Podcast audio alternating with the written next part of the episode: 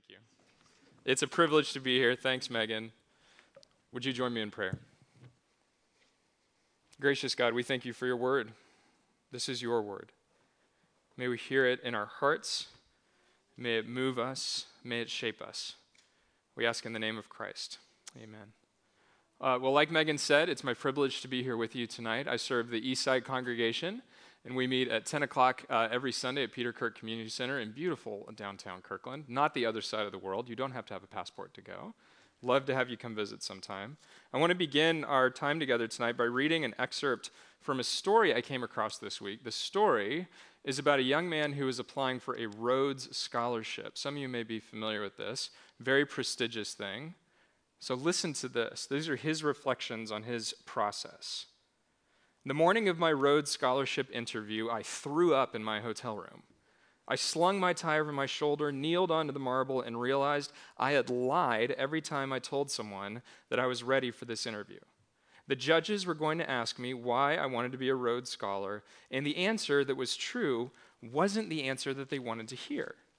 So he goes through this interview, it's stressful. They ask him the big question why do you want to be a Rhodes Scholar? He, he fumbles out an answer. And then after the fact, the narrative catches up to him that night. I knew I wasn't going to sleep much the night after my interview, not because I was nervous, but because I got into bed feeling like a fraud.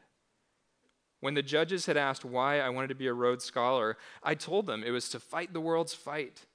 I guess I'm a trophy hunter and this is a big shiny trophy wouldn't have sounded sufficient. I may have wanted to fight for the good of the world, but as the judges had more or less pointed out earlier, you didn't need an Oxford fellowship to do that. Really, I was fighting to make the world think good of me. I wanted to be a Rhodes Scholar because I wanted the prestige, the existential affirmation, and the social media capital. I wanted a team of experts to aim its searchlights at me, to look into what it saw, and declare that I was worthy of the club that reflection stood out to me this week because we were talking about the heart, and we're talking about the heart tonight. What drew me to this article was how that young man, 22 years old, is able to take such a sharp assessment of his own heart after the fact, even in the moment. Why do you want to be a Rhodes Scholar? He thought he knew the answer to that question. He thought he knew how his heart would approach that. And instead, the question dug into these crevices and corners of his heart that he couldn't have planned. As we'll come to find out at the end of the article, he doesn't get the Rhodes Scholarship. We're talking about the heart today because it's a key word in the text that Megan read for us, this next beatitude that we're studying. Blessed are the pure in heart, for they will see God. And as we've been acknowledging throughout this sermon series, can you see it? We're talking about the kingdom of God, which Dallas Willard defined as the range of God's effective will, where what God wants done is done. His kingdom is all around us. And as Willard said, our lives are meant to integrate into and submit and surrender to God's kingdom. That's the way our kingdoms can actually flourish. You have a range of your will, I have a range of my will, but it'll never be expressed in the way that God designed it unless it integrates with His wonderful kingdom. And so each statement that Jesus has been making throughout the Beatitudes is a statement of this is what life is supposed to be like in the kingdom. This is how it's supposed to be. It's not like this, it's like this.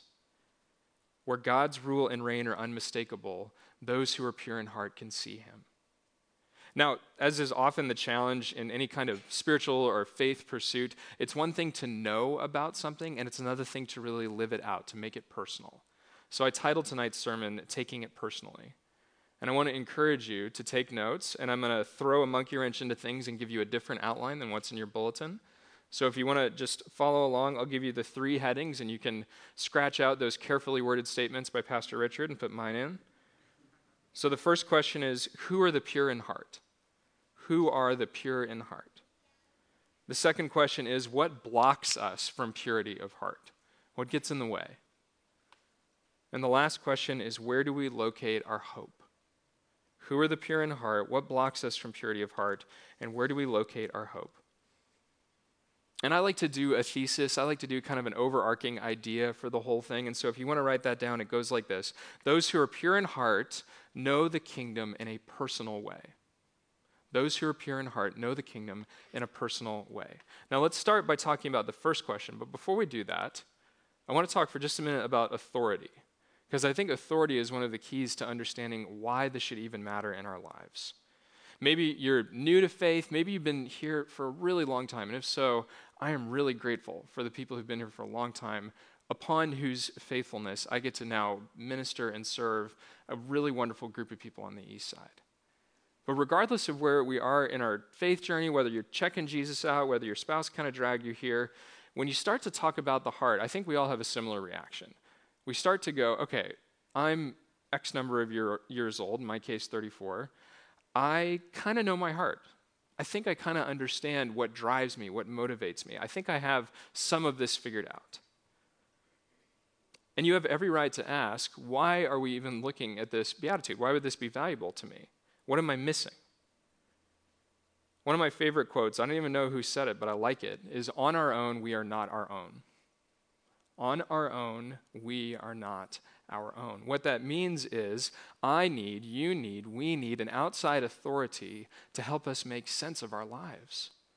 My lenses are too fractured. My filters are too choked up with my own brokenness and my own sin. And so I need something, someone that stands outside of myself and says, Hey, have you thought about looking at your life this way? I need an outside authority to be able to see my life as God intends it. And I feel like that's one of the main things we're going to get at in the text tonight. Is that the authority of God speaking through God's word is actually what changes and renovates our hearts and makes the kingdom that much more accessible to us. So, the way we're going to get at this is twofold. We're going to talk about the heart in the Old Testament, and then we're going to talk about the heart in the New, in the New Testament. In the Old Testament, it's a very simple Hebrew word, lev, which is actually one of the most common words in the entire Old Testament. It pops up almost 900 times. And so, what that means is we actually have a fairly decent idea of what the Old Testament, what the Hebrew culture at that time meant when it was talking about heart. We don't have to guess at it too much. In the Hebrew mindset, the heart was the home of the inner person, the self, the seat of the thoughts and the emotions. When Moses is trying to lead the people out of the wilderness, Pharaoh's heart is hardened. His heart becomes hard. That inner fortitude starts to block up against what God wants. The Psalms sing so eloquently of the heart, as we will talk about together in a little while. Psalm 51 Create in me a clean heart, O God, and renew a right spirit within me. The heart is critical in the life of faith according to the Hebrews. It is the home of the inner person, the self, the seat of thoughts and emotions. Now, when we get to the New Testament, it's not like a 180. There's, there's kind of an add on, a yes and to this statement. In the New Testament, the word most often used for heart is cardia, and that's where we get English words like cardiology, cardiogram. In the Greek way of thinking, the heart was the seat of your feelings, your impulses, your desires, as well as the seat of your intellect. So, if you're a lawyer, you've been trained to make dispassionate arguments. You've been trained to sort of separate your emotions from the arguments you're trying to make on behalf of your client. The witness of the New Testament, not to throw any lawyers under the bus, is that's kind of hard to do. That may not even be possible to do. To completely extract our emotions from the way that we think isn't something that human beings are necessarily wired to do. Jesus taught this, and actually, the young man in the Rhodes Scholarship story found this out. Turn with, me to, turn with me to Matthew chapter 6, if you brought your Bibles with you. Jesus shares these words just a few pages after he shares the statement that we were talking about from the Beatitudes. He's talking about true riches. He's talking about do not store up for yourselves treasures on earth. And then at the end of this statement, he says, For where your treasure is, there your heart will be also. Isn't that exactly what happened to the young man in the story about the Rhodes Scholarship? His treasure was I want the big shiny trophy. I want this to work. I want the prestige. And he didn't get it. He didn't get it. And I think his heart failed him in a way. Turn over just a couple of pages to Matthew chapter 13. Jesus quotes the prophet Isaiah and he offers this indictment to his audience, so not a friendly statement from Jesus. For this people's heart has grown dull. I'm reading verse 15. And their ears are hard of hearing. They've shut their eyes so that they might not look with their eyes and listen with their ears and understand with their heart and turn, and I would heal them. Now, notice at the beginning of that verse, Jesus connects the heart to a dull instrument, like a knife that you can't cut anything with, like something that isn't tuned properly, to deafness. That's how it starts. But at the end of the verse, he ties the heart to understanding, which leads to healing. I see this as a really pastoral moment for Jesus, where he looks at the people who are following him. He sees that they're discouraged. He sees that they're hearing about the kingdom of God, and he goes, Man, this is hard. Let me try to encourage these guys just a little bit. This is hard to hear. You will be like Pharaoh sometimes, your heart will be hard. It's okay. God is still at work. Keep listening. Bring your hearts, and you will be changed. Now, we need to look at the word pure for just a minute. Uh, the English major in me loves this because it's a word that has both a literal and a metaphorical meaning. In the literal sense, it's something clean, something pure, unsoiled, the pure in heart. After his brutal death, Jesus' body is laid to rest in a tomb wrapped in a clean linen shroud. That word for clean is right there, pure. Metaphorically, it's used to indicate someone who is guiltless and innocent of a crime, like Jesus Christ, the one who went on a show trial, who was subjected to an injustice unlike anyone else has ever suffered in the world. So, who are the pure in heart? Let's just get right to that question.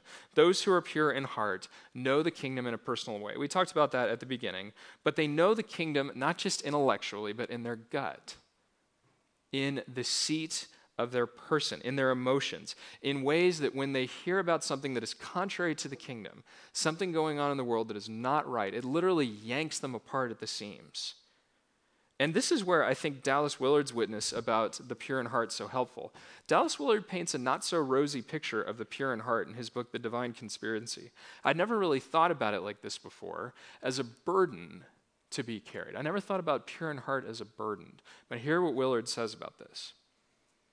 And then there are the pure in heart, the ones for whom nothing is good enough, not even themselves. These are the perfectionists. Okay, no fair if you just elbowed your spouse. No, that's not playing nice. They are a pain to everyone, themselves most of all. In religion, they will certainly find errors in your doctrine, your practice, probably your heart and your attitude. They may be even harder on themselves. They endlessly pick over their own motivations. They wanted Jesus to wash his hands, even though they were not dirty, and they called him a glutton and a drunk. Their food is never cooked right, their clothes and hair are always unsatisfactory. They can tell you what is wrong with everything, how miserable they are, and yet, the kingdom is even open to them. And there at last, they will find something that satisfies their pure heart. They will see God. And when they do, they will find what they have been looking for someone who is truly good enough. Someone who is truly good enough. This is a game changer. The pure in heart are not Boy Scouts who never swear. They're not Girl Scouts who just sell delicious cookies. They are not people who have it all figured out. They live with the deepest possible burden for the broken world around us. And they want it to be made right. And here's the catch here's the hope. Here's the wonderful news. In Jesus Christ, we have found the one who is good enough.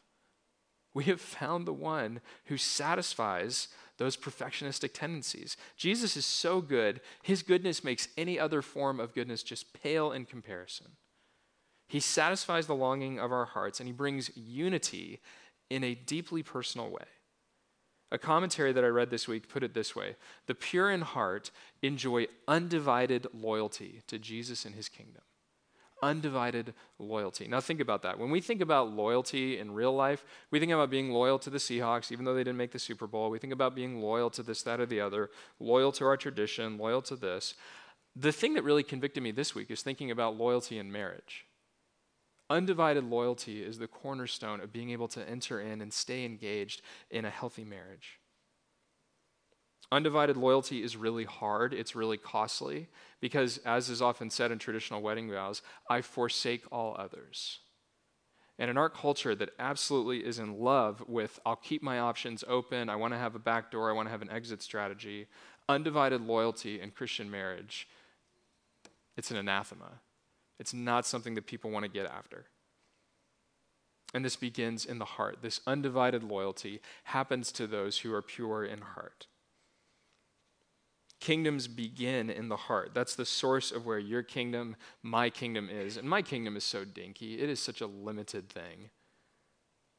But when in his mercy, Jesus Christ lets me live in his kingdom and see his flourishing and see what he desires, then my heart is oriented properly. My heart aligns with his will. My heart is undivided in all the different things that it encounters. So I want to ask the question and actually give us a moment to consider this silently. What is shaping your kingdom? Toward what are you offering your loyalty? Am I offering my loyalty? Is it the driving forces of the marketplace? If you're a teacher, is it the whims and wills of your students? Is it getting to the finish line of retirement? Is it your stock portfolio? Is it your children? Is it your spouse? Is it your dream cabin? Good things can divide our loyalty to Jesus Christ when we make them ultimate things. So just pause with me for just a moment in the silence ask God a very simple but a very searching question How is my loyalty divided today? How's my loyalty divided?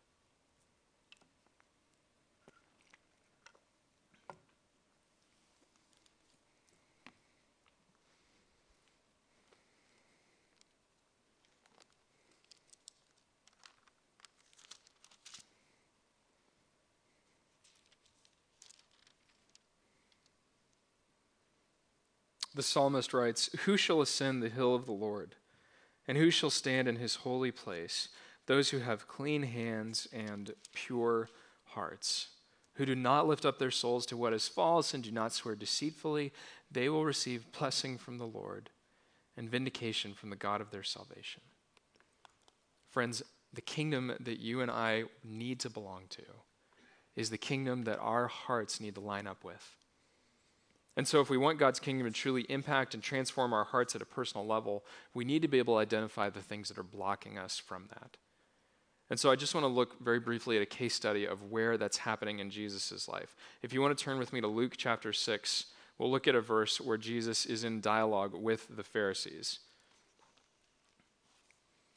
Jesus is talking about bearing fruit, which is one of his big metaphors, which he includes in his descriptions of the kingdom you'll know that someone cares about God's kingdom in part because of the flourishing, because of the fruit that comes about in their lives. And on the flip side of the coin, you'll know when someone is trying to live disconnected to the kingdom, not a part of the kingdom, because of the absence of fruit or because the fruit they're producing is just really rotten. And this is what Jesus is bringing to the Pharisees' attention. So in Luke 6, in verse 45, he says this The good person out of the good treasure of the heart produces good, and the evil person out of that evil treasure produces evil. For it is out of the abundance of the heart that the mouth speaks. He takes aim at the hearts of the Pharisees. And he does so beautifully, using this parallel structure to kind of tug them in.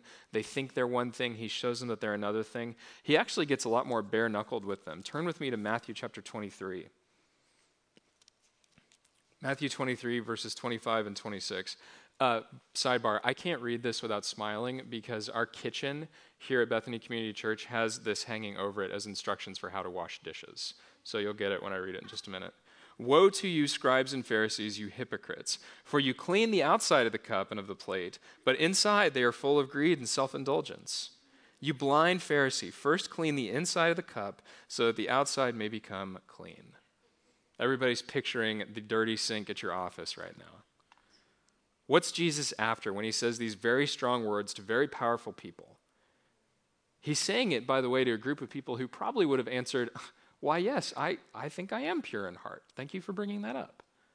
He's naming one of the deepest issues of his day, which still continues in our day, and that is pride. Pride.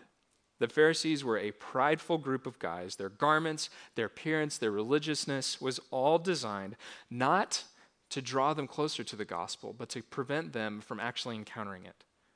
Their practices and priorities were designed to distance them from the real issue, how utterly broken their hearts are. And this is ironic because the Pharisees should have been well versed in the Old Testament. They should have known some of those roughly 900 references to the heart. They should have understood the witness of the Old Testament as it spoke to that. And appropriately, they may have understood this warning, but I guess they just missed it from Jeremiah 17 9. The heart is devious above all else, it is perverse. Who can understand it? That's a tough indictment to hear. And what's it saying? It's saying that what's blocking us to answer our question for this section, what's blocking us from purity of heart is actually our hearts. Our hearts are blocking us because we desire things that are broken, things that are fractured, things that are stained by the darkness of sin. So, the theological tribe that I kind of come from is the Reformed tradition. Some of you are very familiar with this. A certain seminary professor, way more so than me. Theologians like Martin Luther, John Calvin, Abraham Kuyper, these are the kind of people that I've come to know and love. One of the doctrines from this tradition, which I think is actually very deeply rooted in our scriptures, is something called total depravity. And the joke goes that no one who believes in total depravity can be all bad. What it means is that all people are broken, they are torn up inside, no one is exempt from this. And while that may actually sound like a huge bummer, like, wow, your theological tribe is really lame, it is a huge source of encouragement for me. And let me tell you why. I know that because my heart is broken, I don't have to try to convince myself that I can make everything right that I can fix it, that I can fix myself, straighten out the ship all on my own. Go back to that earlier conviction I had about authority. I need an outside authority to set me straight. And part of my conviction around that comes from total depravity. Mark Labberton's the president of Fuller Seminary, and he tells a story about reading the Bible with his son Sam when Sam was young, probably elementary school. And so Sam and Mark are sitting next to each other on the couch, and they get to the story where Jesus is walking into Jerusalem. It's the triumphal entry. Everybody's cheering for him. He's riding on the back of a donkey. And Mark looks over at Sam while they're reading, and Sam's touching his chest. He's touching his heart. And Sam looks at Mark and says, Daddy, I, th- I think I feel Jesus coming into my heart. And Mark says, That's so great, Sam. I'm so glad that you know that. That's, that's awesome. And then Sam feels his chest again, and he looks up at Mark and he says, But Daddy, where's the donkey? And Mark said, Don't worry, the donkey's there too. We all have donkeys. And by that I mean we all still have this problem kicking around in us of our broken hearts, our fractured way of looking at the world, total depravity. You've got a donkey problem. I've got a donkey problem. And the temptation is just to go, oh, those donkeys, like let, let's just let them do their thing, not worry about it. No because they divide our loyalty, because our sin splits us. One of my favorite lines from Dallas Willard is that sin splits the self, it tears us apart at our very selves. Everyone is blocked in some way or another from having a pure heart because of that donkey. But here's the really good news. Because of what Jesus has done for us on the cross, in spite of our total depravity, the pure in heart are those who long for the purity that only Jesus brings. Like total depravity can't mess that up. It can't break off the desire that the pure in heart long for. And it's not purity like we manifest for ourselves, it's purity that Jesus gives as a gift. How do we know this? Well, go with me to the very next section. Where do we locate our hope? And then turn with me to John 15. We know that Jesus gives this as a gift because he says so. And guys, don't miss this. This is the gospel. This is good stuff. This puts a smile on my face. John 15, starting in verse 3. Jesus said, You have already been cleansed by the word that I have spoken to you. Abide in me as I abide in you. Just as the branch cannot bear fruit by itself unless it abides in the vine, neither can you unless you abide in me. Did you hear it? Did you, did you catch this glimpse into the gospel? You have already been cleansed by the word I have spoken to you. That's it. That's the ball game. It's over. God has given us this gift of freedom in Jesus Christ. Jesus has won through his life and his death and resurrection, and the ball game is finished. And those who are pure in heart, those who inhabit the kingdom with hearts in the place that Jesus desires them to be, have been given that. How? By earning it? By scrubbing ourselves clean? No. By Jesus giving it to us as a gift. And so, how do we respond to that? By being faithful, by abiding by being committed to community, by being in fellowship with one another, by aching for the brokenness in our world that Jesus desires for us to move toward, not away from. But this is going to require some renovation of the heart, to borrow, another phrase from Dallas Willard.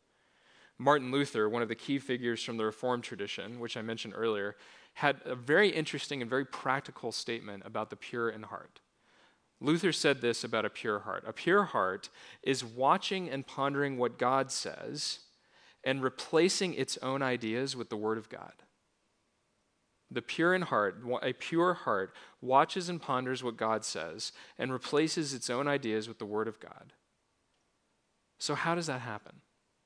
How can you and I sort of make this exchange, move away from our broken ideas, move in the really good stuff that's in God's Word into our hearts? I just want to offer a really simple, really practical thing that I do. I do not check email until after I've read the scriptures. I get up in the morning, I put on my bathrobe, I make a cup of coffee, and the first word that I want to read is the Word of God. That was a conviction actually handed off to me by a seminary professor. I want the first words I read each day to be the Word.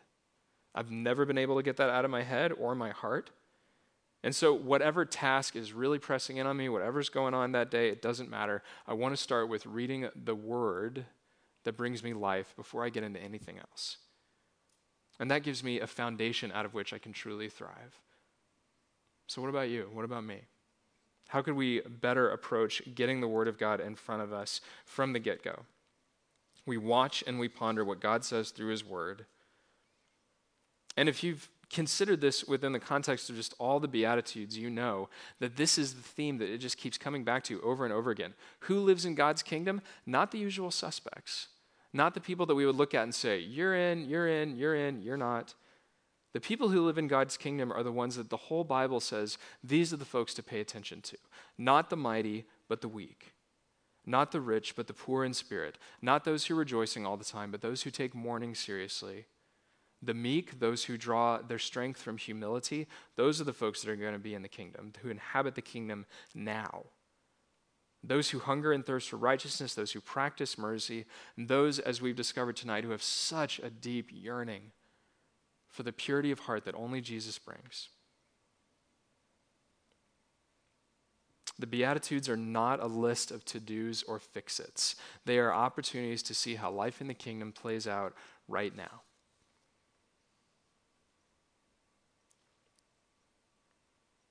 So I want to finish with two suggestions and then the scripture. So don't you love it when someone comes up to you at work and says, "Now don't take this personally, but like that's the worst thing ever, right? like how can you not take that personally? Of course you're going to take it personally, but here's the truth about God's kingdom. Here's where I titled the sermon this way. Take this personally. Take this call to undivided loyalty. Take this call to tucking away the word in our hearts. Take it personally. Ask someone who you're in fellowship with to help you do this. Reach out to your group, reach out to other people in your life. This is not a pie in the sky abstraction. This is a real thing because, because God's kingdom is real. It is here, and we are being called into it. And we can begin by doing this, by worshiping together. We can begin by stepping into some of the things that Megan mentioned. I'll be on the men's Malibu retreat. I think it's an amazing way to be a part of God's kingdom. Another way that you can do that tonight to kind of ponder the kingdom and then really take it into the heart is by filling out one of these cards. You got it in your bulletin when you came in. And tonight it says, I want to see. I want to see God's kingdom breaking forth in this corner of my life or in this relationship. If you want to fill this out, you can put it in, uh, you can hang it up on the back wall after the service. It's a great way to engage with that. And what we're hoping to do is possibly take some of these cards to one of our global partners and share it with them as an offering to them of how our community is seeing God's kingdom break forth. I want to invite uh, the band to come join me back up here. And as they do, I want to ask uh, for the scripture to come up on the screen. And this is how we'll finish our time together tonight. We are going to look at this scripture and I'll read it for us. I want to invite you to read it with me afterwards. And then we will pray and we will just consider how this scripture speaks to each of us. So you can put down your notes, you can put down your pencils, and just hear this word as we finish our time together. And consider holding out your heart to God as you hold this time. Create in me a clean heart, O God, and put a new and right spirit within me. Do not cast me away from your presence. Do not take your Holy Spirit from me. Restore to me the joy of your salvation and sustain in me a willing Spirit. Let's consider these words.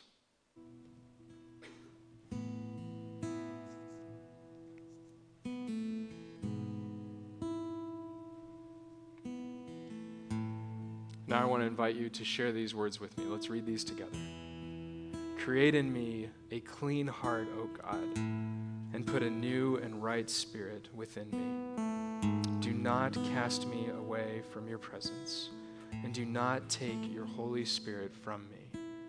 Restore to me the joy of your salvation, and sustain in me a willing spirit.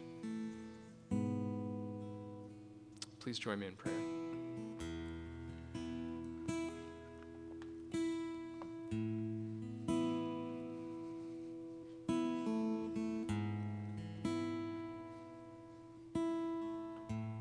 Jesus, only you give renewed hearts.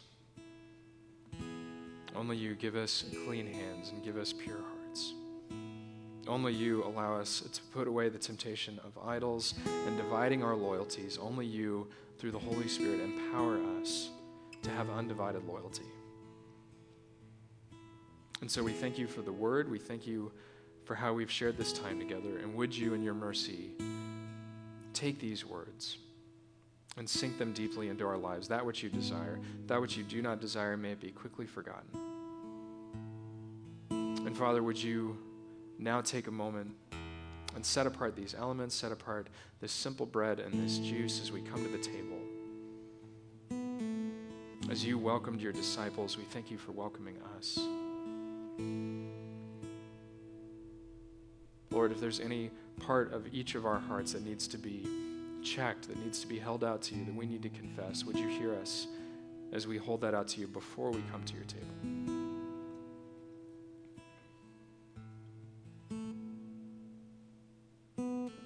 We recognize that this time is special and sacred and set apart by you.